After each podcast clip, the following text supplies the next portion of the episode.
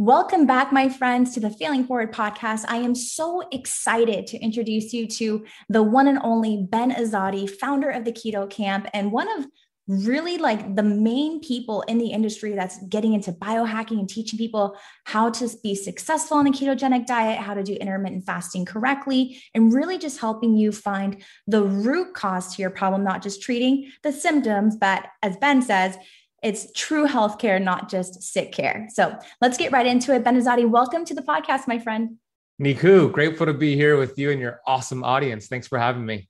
Of course. So I want to dive right in and hear about your failing forward story because I know it all started back in 2008. You had an incredible story that was even years before that. I mean, you you pushed the start button in 08, but what was happening prior to that? What were you going through physically, mentally, and emotionally? And how did you get to that turning point? I followed a standard American diet, like a lot of people are following, which is really a stupid American diet, which it's not about health, it's about profit, essentially. So I grew up here in Miami Beach, Florida. My parents immigrated here from Iran in the 70s. I was born in 1984. My parents uh, divorced and I was left to my own devices growing up. So here in Miami Beach, I hung out with the wrong crowd, ate the wrong foods, got into addictions and just a bad environment so I was very much unhealthy growing up. I was one of those kids bullied, picked on, wearing t-shirts inside of swimming pools, very uh, bad self-confidence, low self-esteem. And that transferred into my adulthood where I found myself back in 2008, like you mentioned, 24 years old, depressed, suicidal, wanting to give up on my life, unhealthy, 250 pounds, so physically obese, but also mentally obese and bankrupt. I was broke. I was broken. I wanted to just give up on life because I was hurting every single day. But what changed for me was actually starting to read books. A friend of mine handed me a book, which really helped open up my eyes, which led to a second book and a third book. And I started to fall in love with these incredible authors like Bob Proctor, Lisa Nichols, Earl Nightingale, Jim Rohn. I mean, Dr. Wayne Dyer, so many incredible authors. The main thing the books did for me was help me for the first time in my life take responsibility and ownership. And that word responsibility is so important right now in this day and age for people to understand what that word actually means. That is your ability to respond to life. That is responsibility. My ability to respond to life up until that point was poor. I was the victim of my history, blaming my genetics, blaming my enabling family members, blaming whatever I could get my hands on. But the truth of the matter is that I am responsible. I was responsible and I still am. So I instantly said those words out loud I am responsible. And in that second, I became the victor of my destiny, no longer the victim of my history. And I started to eat better. I started to think better. I started to exercise.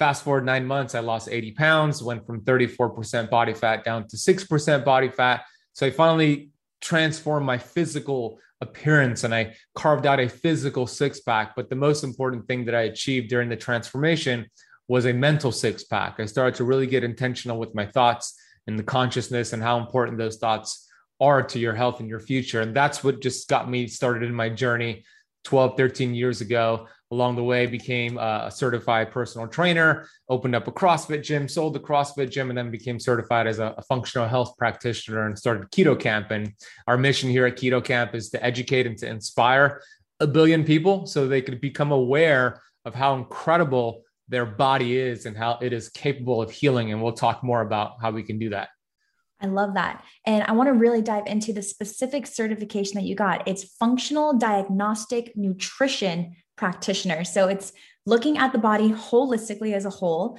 diagnosing the root cause issue, not just the systematic issue or the symptomatic issue, but the root cause issue, and then using food to help heal some of those issues, which is pretty incredible because some people think, oh, nutritionist, oh, okay, there's a health coach, right? But there's nothing to be said about the very specific certification that you got.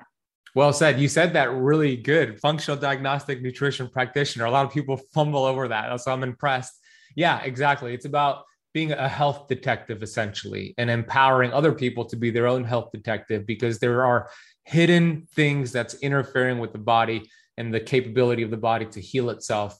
And what I learned in FDN is exactly that. How do you identify these hidden stressors? So, yes, functional diagnostic nutrition practitioner is the certification.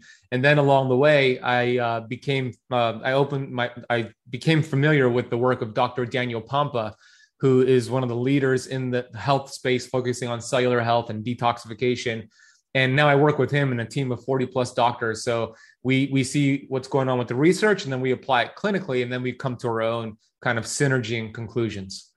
Oh, amazing. So, we're going to be talking about mitochondria today, cell autophagy, really getting deep diving into all of that. But before we go into that depth of it, I want to talk about one specific thing. When you told your story, you said 13 plus years ago, you were dealing with a lot of self limiting beliefs, a lot of negative thoughts, right? This cycle of just we're in our head and we're not we're not feeding ourselves the best things that we can from a mental standpoint and you were dealing with some suicidal thoughts I know a lot of people right now that are struggling. They're struggling with their mindset and their mental health. What are some of the things that you did that really helped you regain control of your thoughts? Because when it gets really bad to that point where now we're, we're dealing with the suicidal thoughts and things of that nature, it's hard to regain control. It's like we've been overcome by this negative cycle. How did you break that cycle? And what are some things that people can do that might be dealing with that to kind of step forward into the place where now they have control and they could actually start to work on other aspects of their health?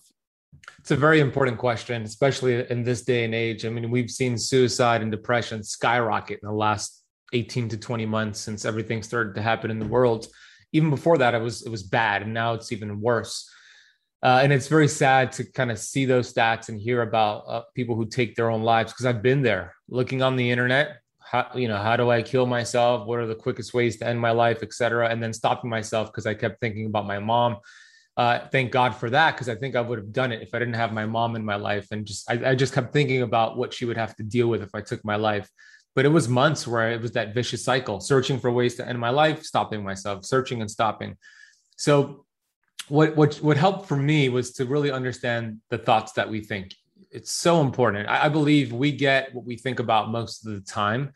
And those are those 60,000 daily thoughts that we have every single day. Those are a lot of thoughts. A lot of people are not creating original thoughts, they're just on autopilot. It's these learned behaviors, these paradigms that they adopted during essentially the first seven years of their life, and it's downloaded into their hardware and they're not really creating any original thoughts. It's estimated that 90% of somebody's 60,000 thoughts they're going to think today are the same thoughts from the day before.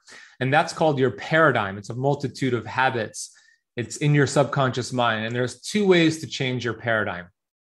The first way is an emotional impact. Okay. We don't want to go that route. So I'll give you an example. An emotional impact was 9 11 we just had the uh, 20 year anniversary of 9 11.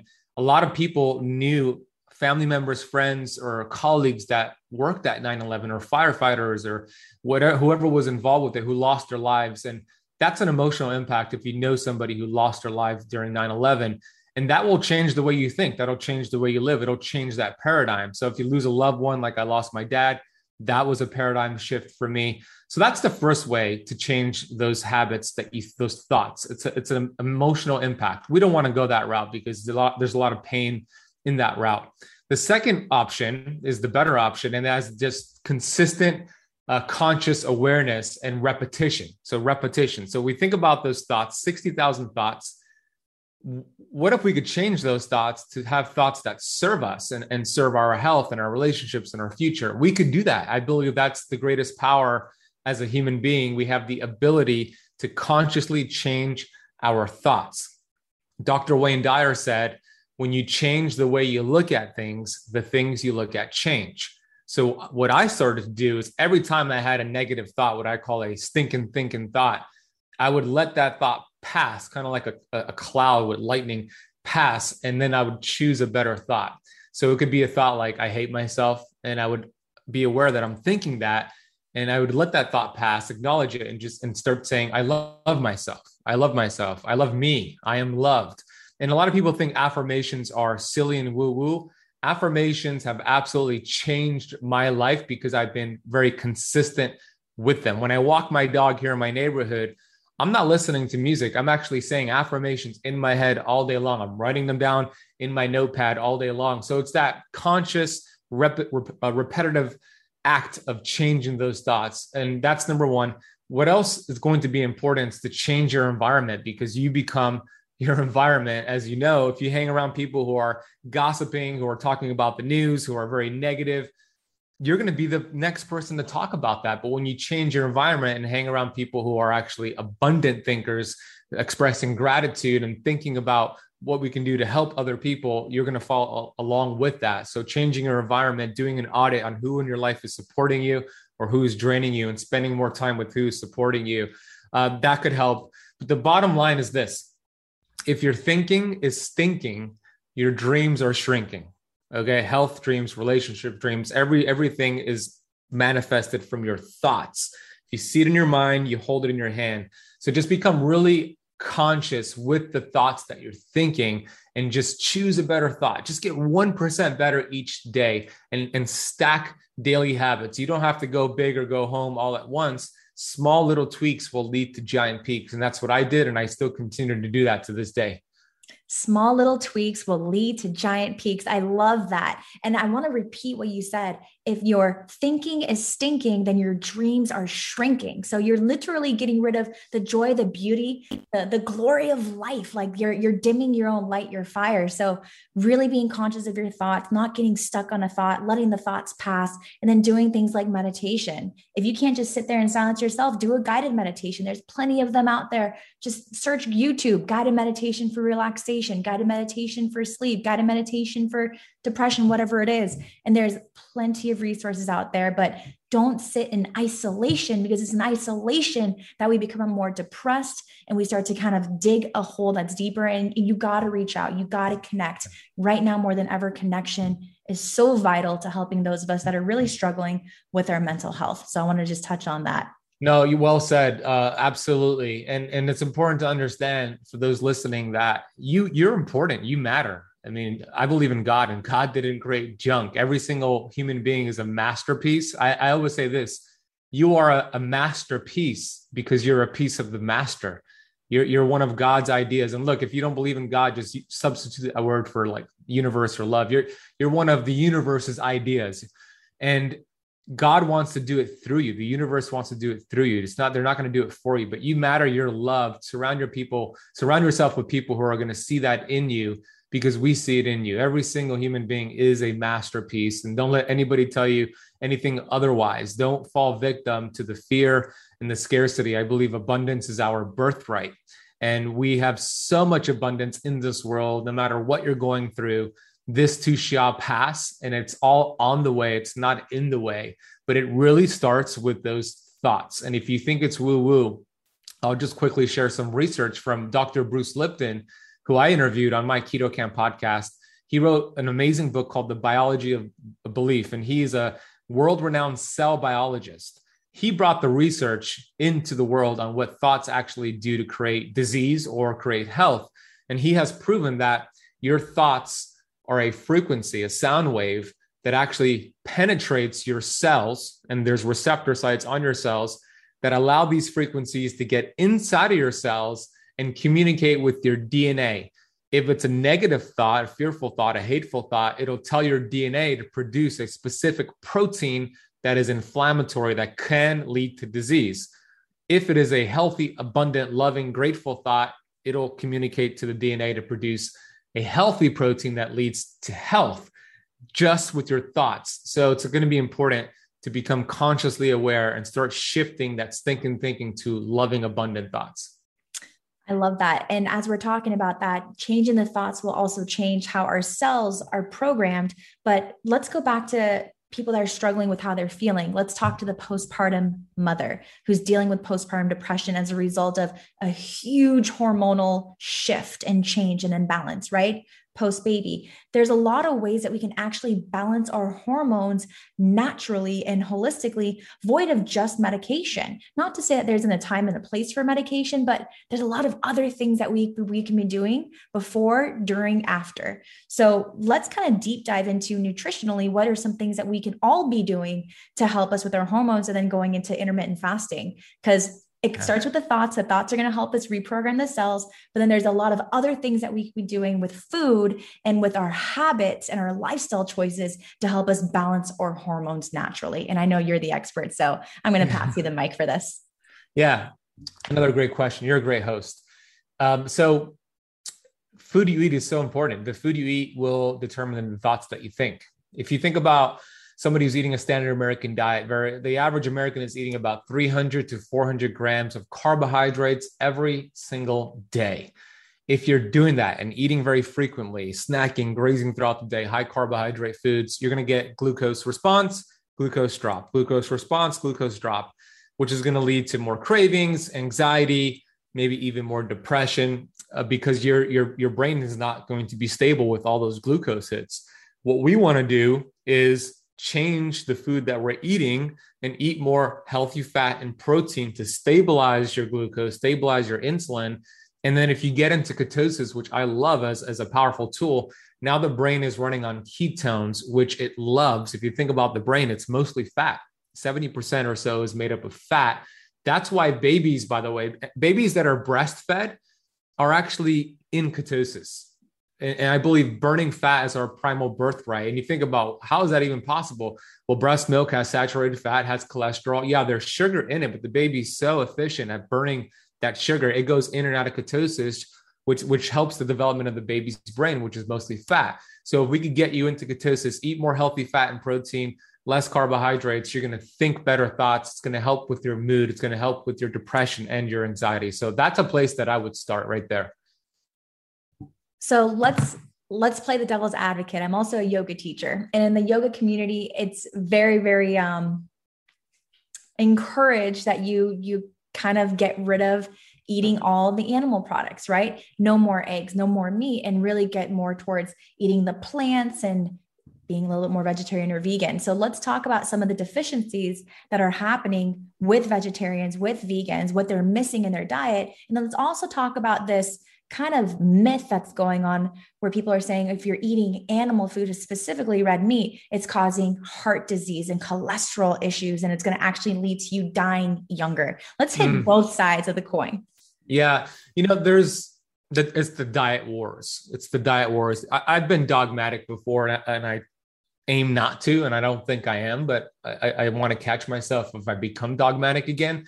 I was a vegan for a year and a half back in 2012, 2013. I read the China study, didn't know how to really understand studies. So the book tricked me, and I became a strict vegan for a year and a half. And it, and actually was great in the beginning. And then all of a sudden, uh, it, it depleted my hormones, depleted my health. And then that's when I transitioned and I found keto and fasting.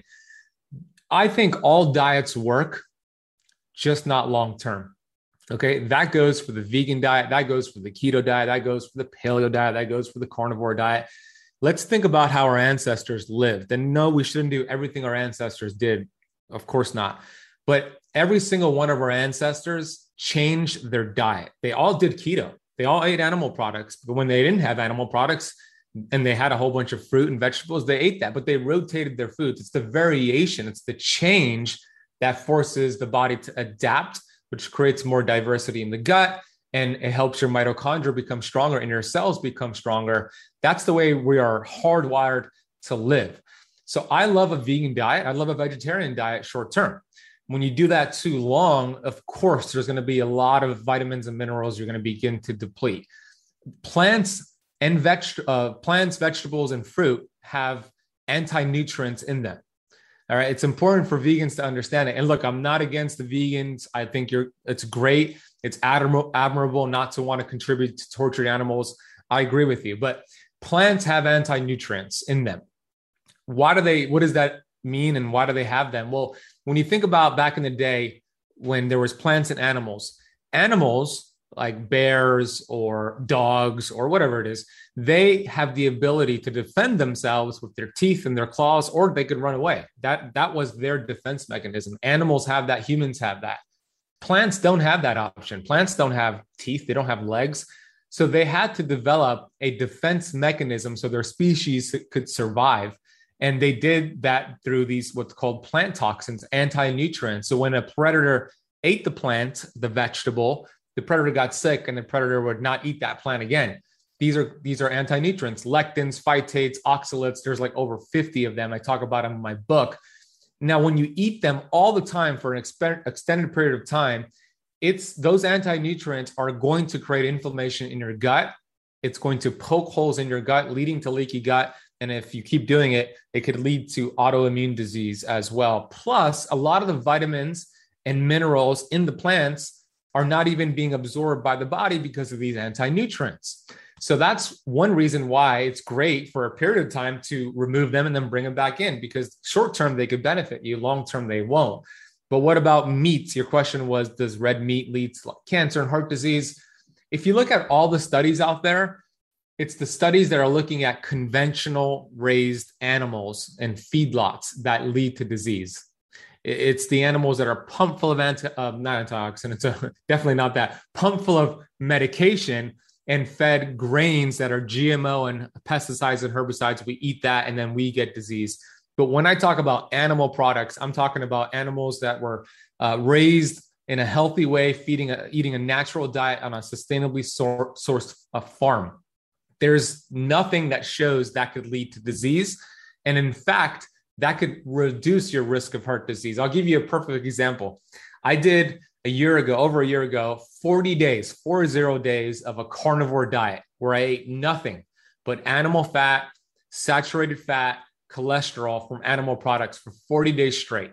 On day one, I did a whole set of lab work, $3,500 panel of lab work, inflammatory markers, HDL, LDL, A1C, thyroid panel. I did a whole set of lab markers. And then I did 40 days of carnivore. On day 40, before I broke carnivore, I did the same lab work on day 40. And I wanted to see did it risk, did it increase my risk of heart disease? Did I see some crazy things there? I actually saw my lab work transform. I'll give you one marker that I'm thinking about high sensitivity C reactive protein. Most doctors will look at that, and it even says on your lab report this is assessing your risk of a cardiovascular event, so heart attack or stroke. It's called C reactive protein. On day one, my C reactive protein was 1.1, which is pretty good. On day 40 of eating nothing but animals, my C reactive protein went to 0.5. Okay. It cut it in half, over half, which flies in the face of conventional wisdom. All of my inflammatory markers dropped. My insulin improved. My A1C improved. Uh, so it transformed my lab work. The, the, the goal is to do it yourself and see if it works for you. But if you're eating animal products that are quality, high quality, grass fed, grass finished, it's going to reduce inflammation. So I think there's a time and place for carnivore and for keto and for plant based, but it's a short term approach, not a long term approach for any of these. Amen. You hit it on the head. Organic, grass-fed, grass-finished. Make sure that it's it's good quality meats. As long as you're putting good quality foods into your system. I mean, if you look at us ancestrally, we were we were raised eating meat products, and it's important for getting us into that state of ketosis to help us with our brain function. And I also tried the carnivore diet again for a short period of time for six weeks, right? Not for my whole life. And what I realized is someone that was dealing with chronic bloating, chronic inflammation, my bloating completely went away. My inflammatory markers also completely decreased. My brain function and my just like my my clarity, my ability to make decisions more effectively and efficiently and I just I felt so good. I wake up in the morning and I felt energetic and vital. I'd eat meals and I would feel satiated, not still hungry or craving. And I wasn't snacking all day. So, yeah, I mean, I, love what you said about try it and see how it feels and works for you. But the most important thing when it comes to those animal products is that they are they're clean, they're organic, they're grass fed, and they're grass finished. That's correct. That's awesome about your carnivore experience. I've, I've heard so many anecdotal stories like that. It just transforms your gut, gives your gut a big reset because you eliminate the anti nutrients. So your gut just heals itself. So that's so cool. Awesome share yeah, it's like you said, Ben. I mean, it really helped me with healing my SIBO. It helped me with rebalancing my hormones and it helped me actually break out of postpartum depression, which is something that I dealt with after wow. I had my son. So definitely it's a, it's a big one for people that are trying to rebalance their hormones and heal their gut, specifically their gut lining. Try the carnivore diet for four, five, maybe six weeks and see how you feel. Amazing. Agreed. I love that. Uh, so we get a lot of questions about intermittent fasting, both here on Failing Forward and also on our different platforms and Clubhouse and Instagram. What are your thoughts on intermittent fasting and speak specifically to women as well? Yes. So intermittent fasting is just like keto. Every single one of our ancestors did keto and fasting. So they're both, they're not new, these diets and protocols, they're just nuanced. So fasting is such an incredible tool. When we think about the human body, I, I say in my book, Keto Flex, that there's three rules to follow if you want to heal your body. Number one, identify the interference. Number two, remove the interference. And number three, allow your body to heal. It sounds simple, but it's a little bit more difficult when you're actually in the trenches. But when we, how do we incorporate fasting into this? Well, a lot of people, big interference is eating too frequently. And if you're eating too frequently, even if it's healthy, you're going to raise glucose and insulin throughout the day. And if you do that in short amount of time, acute situations, totally fine. But you do that for years, you're going to develop insulin resistance, type 2 diabetes, and other disorder disorders out there, weight loss resistance, etc. So fasting, we are designed to feast, eat healthy, and to fast, feast famine cycles. Every single one of our 70 trillion cells are designed to do this. One of my favorite benefits of fasting, you mentioned it earlier, is cell autophagy. Autophagy, the Greek definition of autophagy is eat thyself.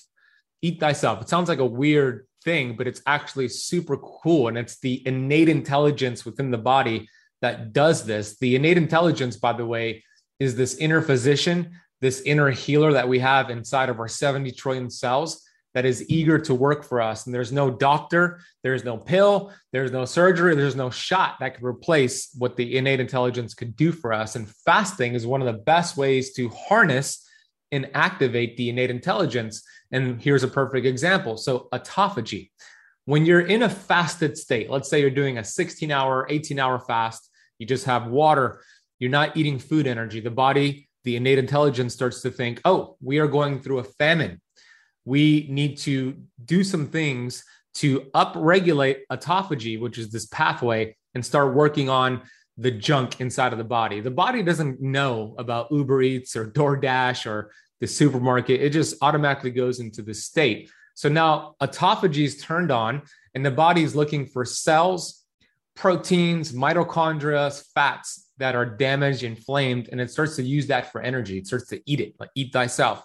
The analogy is this if if you opened up your refrigerator and you see all these groceries inside of your refrigerator, what do they all have in common? They all have an expiration date on them. What would happen if you let all the groceries inside of your refrigerator expire, but instead of taking them out of the fridge and throwing them into the trash, you kind of just push them towards the back of the fridge, buy new groceries, put them in front of the old groceries, and close that door? That's going to be nasty. There's going to be disease that will develop in that refrigerator. The human body is like that refrigerator. Out of the 70 trillion cells in the body, about 70 billion of them are expiring every day. They have an expiration date, and the body needs to recycle them, clean them out. And that's what autophagy does. The innate intelligence goes within the cells and it starts to observe okay, this mitochondria, these mitochondria, they're inflamed, they're not producing energy well. Let's start working on it and cleaning it out it's like an intracellular Pac-Man cleaning out your cells.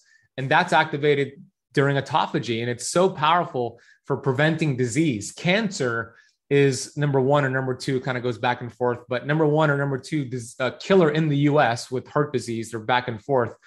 And it's estimated, according to the CDC, one in two men will be diagnosed with cancer during their lifetime. And for women, one in three women. I mean, how disgusting are those stats? Well, how could fasting help with that? Autophagy. There's a world renowned doctor. His name is Dr. Thomas Seyfried, who's from Boston College. He wrote the book Cancer as a Metabolic Disease. And he said if you completed a seven day water only fast once per year, you would reduce your risk of cancer by 95%. Okay. And that's because of this maximum autophagy effect. So you get autophagy, it's estimated it starts to turn on around the 16, 18 hour mark of a fast. The longer fast you do, the more autophagy you get. Your other question was how do you, how does how do women do fasting versus men? Women should definitely do fasting differently than men and keto differently than men. You have different hormones. So let's talk about the the menstruating women out there. If you have a monthly cycle and you're tracking it, which I do recommend you track it, the, the best time to not fast and actually not do keto and have more uh, three meals a day and higher carbs is the five to seven days right before your period. And the reason is because there's two hormones that are very low that week before your period progesterone and estrogen. Progesterone is like the feel good hormone. Dr. Kerry Jones, my friend, always says it's the hormone that tells you everything is going to be okay. and when you fast, when those hormones are already low, it leads to even more depletion of those hormones. So, what happens? You get more anxiety. You might get more depression that week. You're definitely going to have more cravings. That's why a lot of women crave sugar and carbs and chocolate the week before their period. So, what do you do? You just actually increase your carbohydrate intake 100, 150 grams of healthy carbs per day. Don't do much fasting.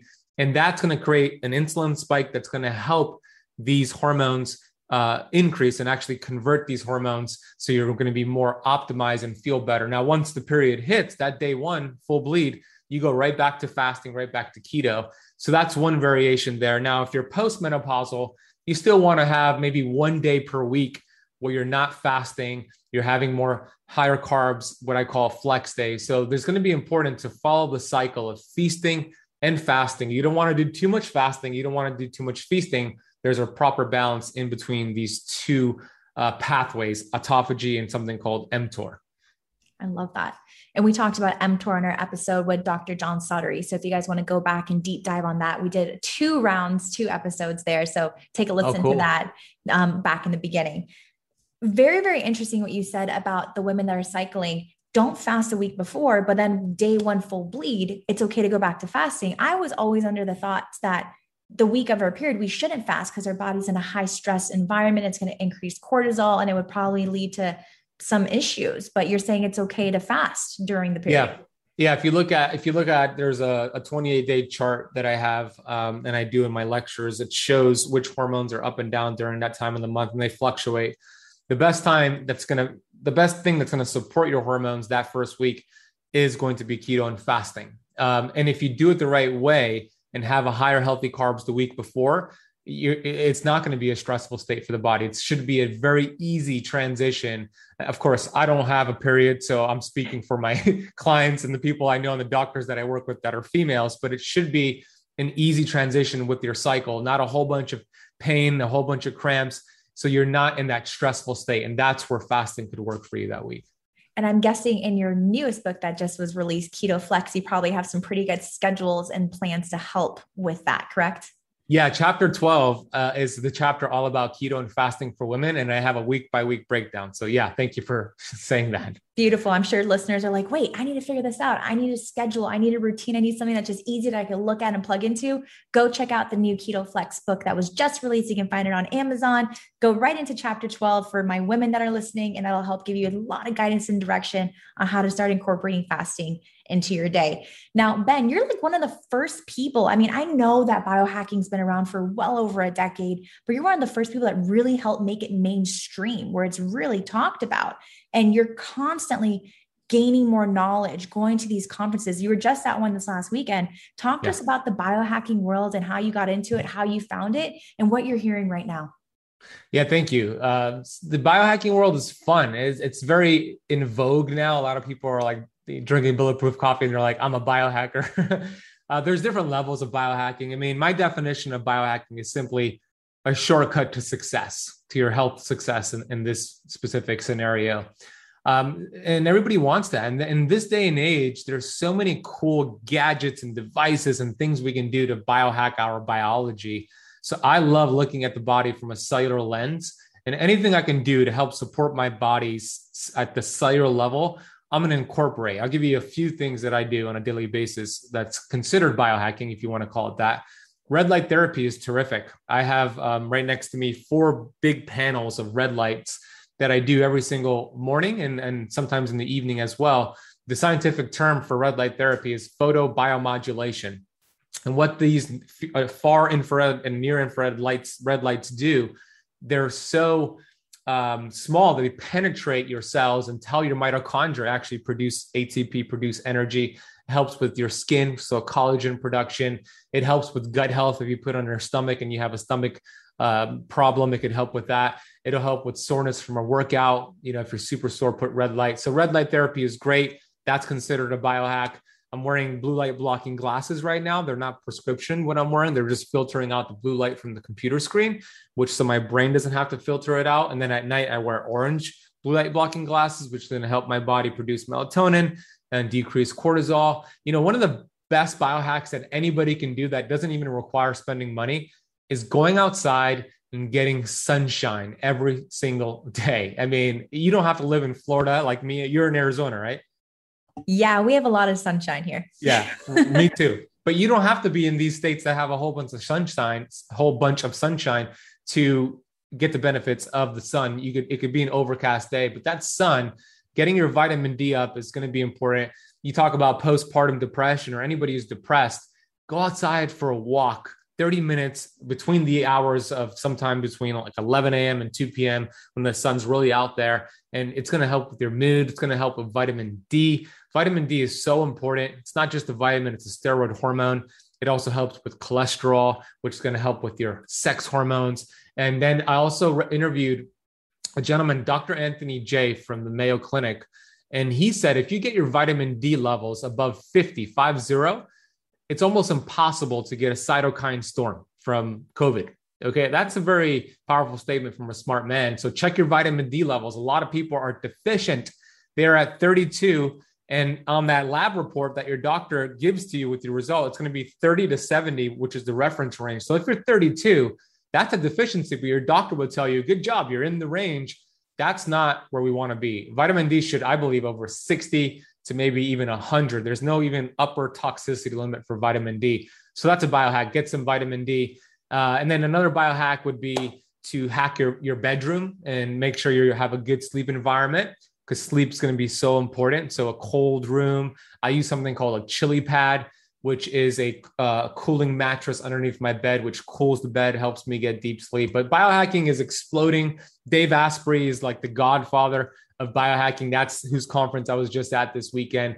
And a lot of people are loving it because they're starting to apply these biohacking tools and principles, and it's helping them get results in a short amount of time. And that's what it's all about, essentially. And I see you're wearing your Oura ring there. So you're tracking your sleep yeah. as well and your, your heart rate and all of that. So a lot of people are struggling with sleep, and it's because we have poor sleep hygiene. We don't have a good routine the three plus hours leading up to when we want to get to bed, or we don't even have a consistent bedtime. So let's quickly touch on the topic of sleep and how to optimize sleep, talking about REM sleep versus deep sleep, etc. Yeah, you're you're so right. Sleep is so important. It is it is fundamental. It is the Swiss Army knife of health because it'll help everything that you're doing. I see a lot of people struggle with keto and fasting and I asked them, "How's your sleep?" Uh, oh, you know, I get like five hours. It's not that great. Well, you're, you're not going to get the results you want unless your sleep is optimized.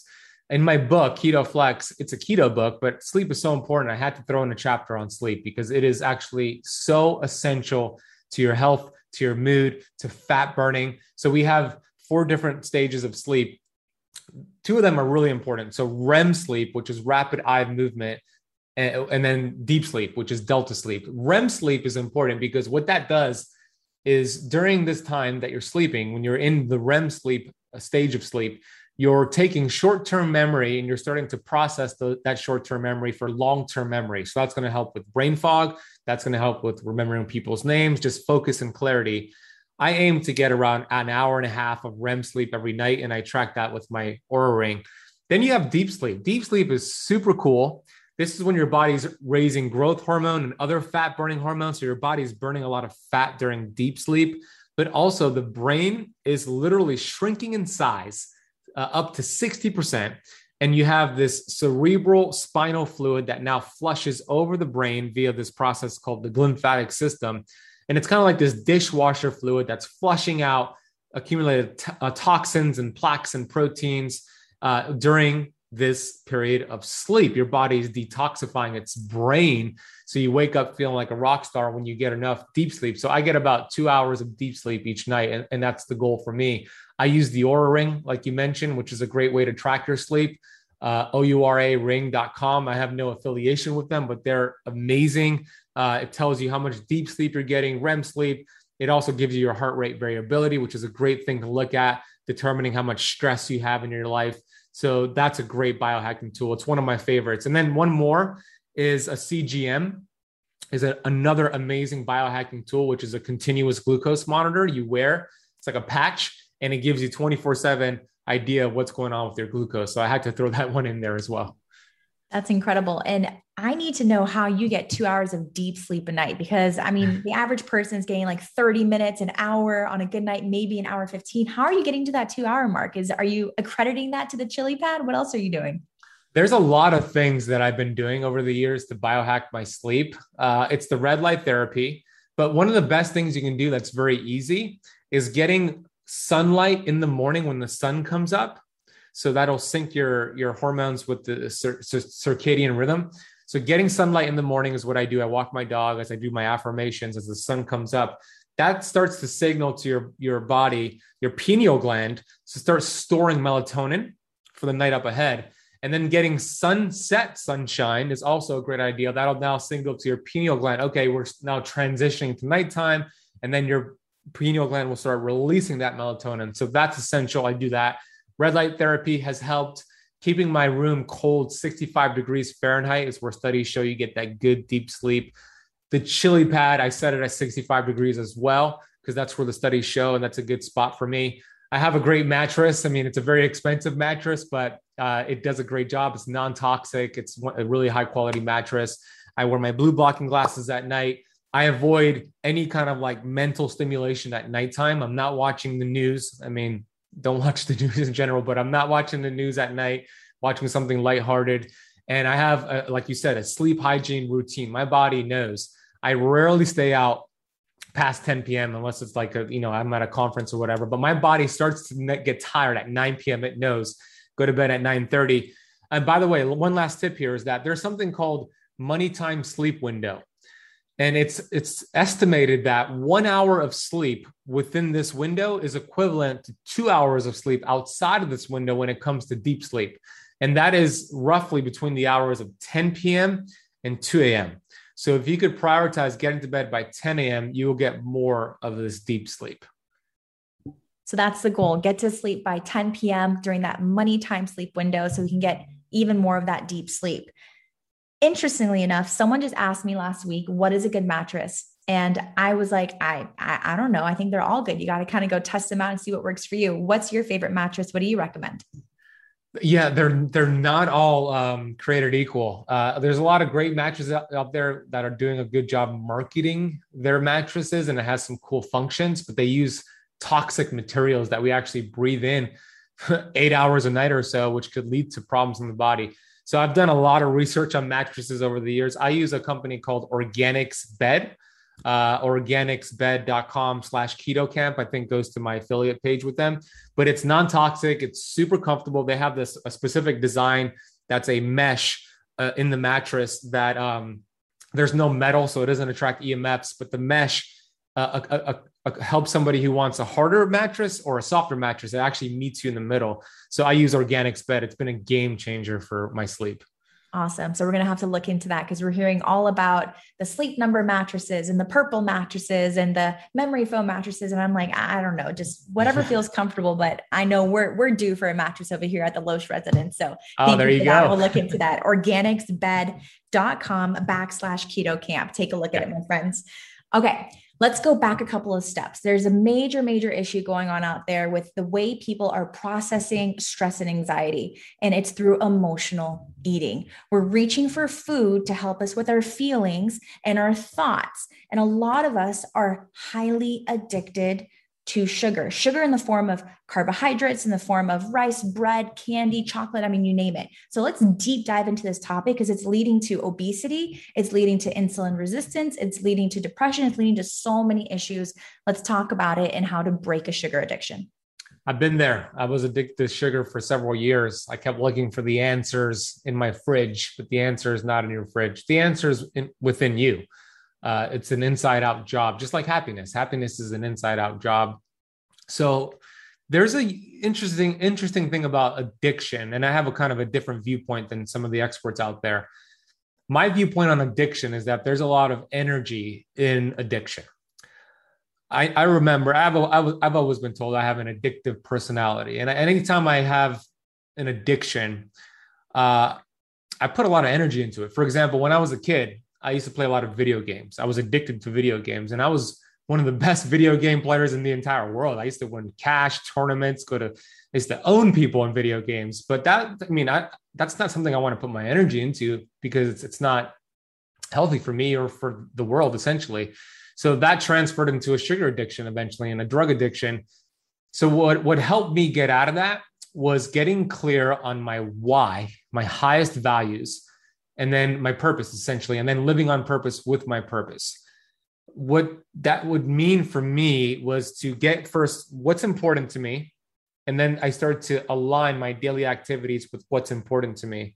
And slowly but surely i started to break away from those addictions and what i did was transferred that energy into something that was actually healthier for me and healthier and serving to the world.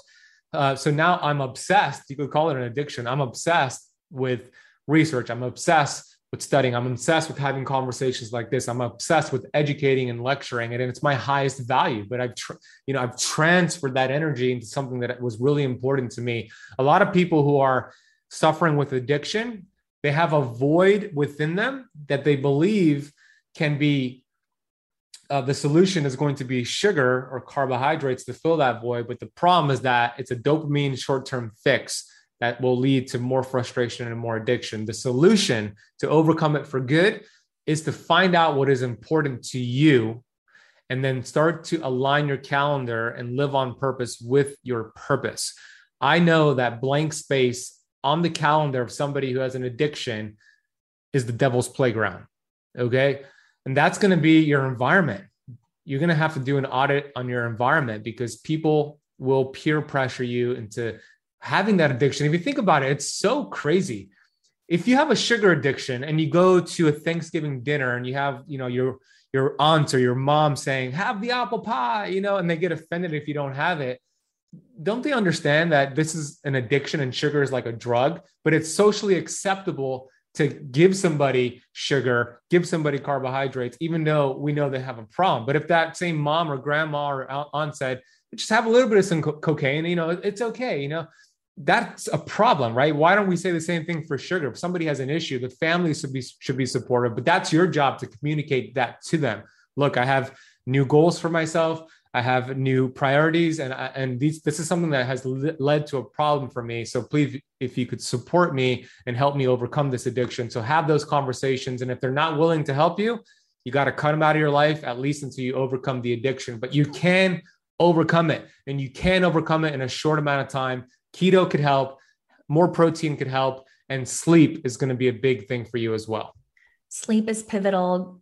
Increasing the protein, increasing the fat, getting yourself to that state of ketosis will really help you just with resetting your metabolism, teaching your body how to use fat for fuel and breaking that need for carbohydrates for fuel and energy. Because oftentimes it's like you said, it's this this vicious cycle of you eat sugar, you get that dopamine hit, and then it wears off, and then you want that hit again because the dopamine makes you feel good.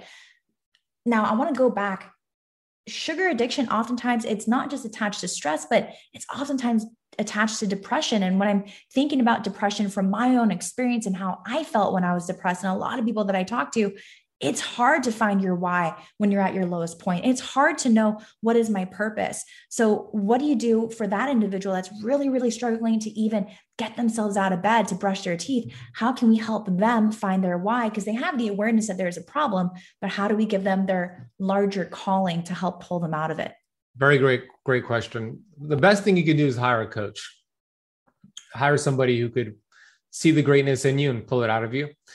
If that's something that's not doable right now uh, for whatever reasons, then the next thing you can do is get a book. There's a great book that I'm thinking about right now that helped me determine my highest values. It's actually called The Values Factor by Dr. John Demartini, and there's exercises in there. But here are some things to consider. What can you do? What do you do on a daily basis that's productive that nobody has to tell you to do?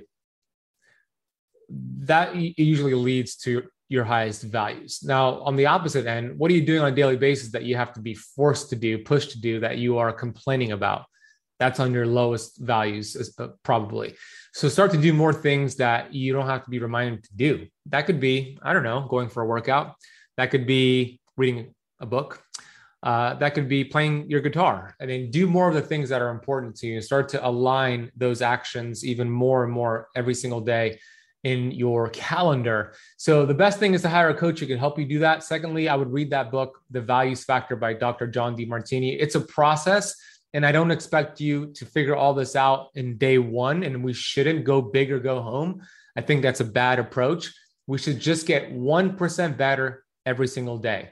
And don't look at your environment, don't look at somebody else and start comparing yourself to them and their lives or their social media highlight reel the only person you should compare yourself to is the person you were yesterday, the thoughts you thought yesterday, the actions you took yesterday. If you could just get a little bit better, the small keys will unlock big doors and you habit stack, and eventually you're going to overcome this for good. So beautifully said.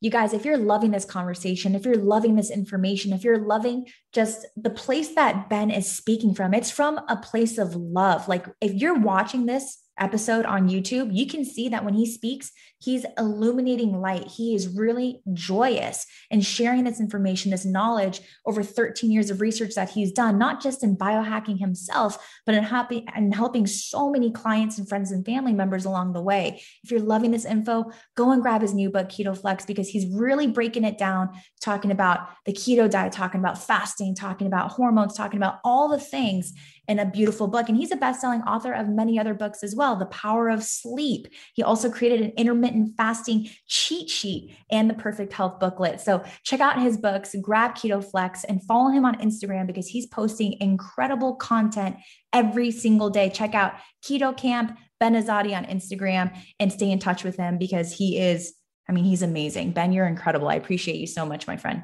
I appreciate you, Nico. You, amazing interview. Uh, you did a really great job with it. Uh, can I share one more thing? Please. I was going to say, do you have any closing remarks or anything else that you can leave our feeling forward audience with? Because a lot of us that are listening, we're feeling forward. A lot of us are women that are dealing with postpartum depression. A lot of us are new to this functional medicine side of fixing our health. We've been going to doctors and taking medication. Now we're saying enough is enough. We're learning about cell autophagy. We're learning about fasting. We're learning about a different way of doing things, supplements short term, not long term. So, can you speak to our audience on anything you want to talk about that can add value? Yes. The final thing I want to share is that when you think about the word success, there's a different definition. Everybody has a different definition of it. I'm going to share my favorite definition of success and I learned this from Earl Nightingale, who is the pioneer of the self development movement back in the 1950s. He said, Success is the progressive realization of a worthy ideal. That word ideal, that means an idea, a goal that you have fallen in love with. And success is the progressive realization towards that goal, meaning you find something that's important to you, you set a goal. And as long as you're closing the gap between where you are right now and where the goal is, as long as you're closing the gaps, the progressive realization, you're taking actions towards that, you're going to be happier and you're successful. But when you quit on that goal that's important to you, that's when actually failure does exist. But if you keep pushing forward, fail forward, then you turn that uh, failure into a stepping stone. You turn that obstacle into an opportunity. So find that ideal, your goal that you love, and progressively work towards that. That ideal could be being the best mother in the world for your kids. As long as you're working towards that, you're successful. That could be being the best baseball player in the world. That could be being the best keto educator in the world. That could be educating a billion people, which is my goal. As long as it's not about hitting the goal, it's about closing the gap and the people you need to help, the relationships you create along the way. It's who you become on your way towards that goal, not hitting that goal. So as long as I am closing that gap, I'm happier, I'm healthier, I'm loving. But when I, if I ever stop closing that gap, then I'm going to find myself complaining and leading to bad habits. And the final thing I share is a quick story about what life is going to do to us because life, everybody has a plan until they get punched in the face. So there's a story about a donkey in a small little town this town had several donkeys, but one of these donkeys fell into a well in the town. This well was not working, it was dried out. The donkey fell into the well and it was down deep inside the well and it was screaming for help. So all the people in the village gathered together and they're thinking they're trying to get the donkey out, but it's too far down there. So they start to strategize. What are we going to do here? Well, they wanted to close, seal off that well for months because there was no use for it. And the donkey was pretty old. So they were like, let's just cut our losses and make sure no other donkeys fall in there. So they all grab shovels. And this is life. Life is grabbing a shovel. And they're starting to now dump dirt inside of the well as that donkey is screaming for help and they're just dumping dirt. Like life is dumping dirt on us. And all of a sudden, silenced. The donkey is quiet, but they just keep dumping dirt, keep dumping dirt. Minutes later, they see the head of the donkey come up out of the well, jump out, and run away because they kept dumping dirt on the donkey. The donkey rubbed it off, took a step up. Dirt hit the shoulder, took a step up. So when life throws dirt on your shoulder, take a step up like that donkey, keep failing forward. And on the opposite end is that world of health, abundance, love, and joy. And that's my final message for you. Amen. Such a beautiful message. And I love that that visual because in life we're all going to be faced with challenges we're all going to be faced with trials and tribulations. Allow those to be the forces that help propel you forward towards your why that help you find your truest best strongest self. And it's through the overcoming the victory of that challenge that was thrown your way for a reason right i firmly believe that i'm also a believer that god would never put me through something that he firmly knew i couldn't overcome so every challenge i know is for a reason is to help amplify it's to help strengthen and it's to help give us more courage more passion, more love, and more connection. And as long as you can see it as an opportunity to up level, my friends, you're in the right place. Continue to fail forward and continue to love and to learn and connect. In your closing statement on your email, you had another quote by Earl mm-hmm. Nightingale that I wanted to share. And it says, Most people tiptoe through their, their tiptoe their way through life, hoping to make it safely to death. Mm. My friends, stop tiptoeing. There's no need to tiptoe. Find your why, find your love. And maybe, Ben, share with us what is your love? What is your why? And maybe this will help give someone inspiration to find theirs. Yeah, thank you. That that quote is so powerful. I always remind myself because I was tiptoeing my way through life for 24 years, hoping to land safely on death's door. A lot of people think they, they a lot of people don't understand that they are the movie star, they're the director of their own movie. A lot of people think they're the extra in their own movie, but you're the superstar and you want to find what's important to you. So, to answer your question, what's important to me is education, researching and sharing my research on interviews like this in my books. The overall goal is to educate and to inspire a billion people, to wake them up, to help them understand that they're incredible, their body could heal, and here's how you do so. And as long as I work towards that with interviews like this and get closer to that, I'm happy and I consider myself successful. I love it. I love it. I love it. Beautiful, beautiful, beautiful share. I love your heart. I love your mission. And I love that I even got some clarity as you were saying what your true joy is. It's not just necessarily to be like the health detective of just keto and just talk keto all day. It's to learn, to continue to gain knowledge, to continue to surround yourself with people that are doing the things that you want to do, right? Rubbing shoulders with them, reading books, stimulating your brain, and then sharing that knowledge, which helps give you connection, which we all need connection right now. And that's going to help us in our lives. Ben Azadi, thank you so much for being on the Failing Forward podcast. My friends, go ahead and check him out. You can go to www.benazadi.com. We will be leaving all the links to his social media as well in the show notes and grab a copy of his newest book, Keto Flex, and start your biohacking journey today. Thank you all so much. We'll see you on another episode very soon.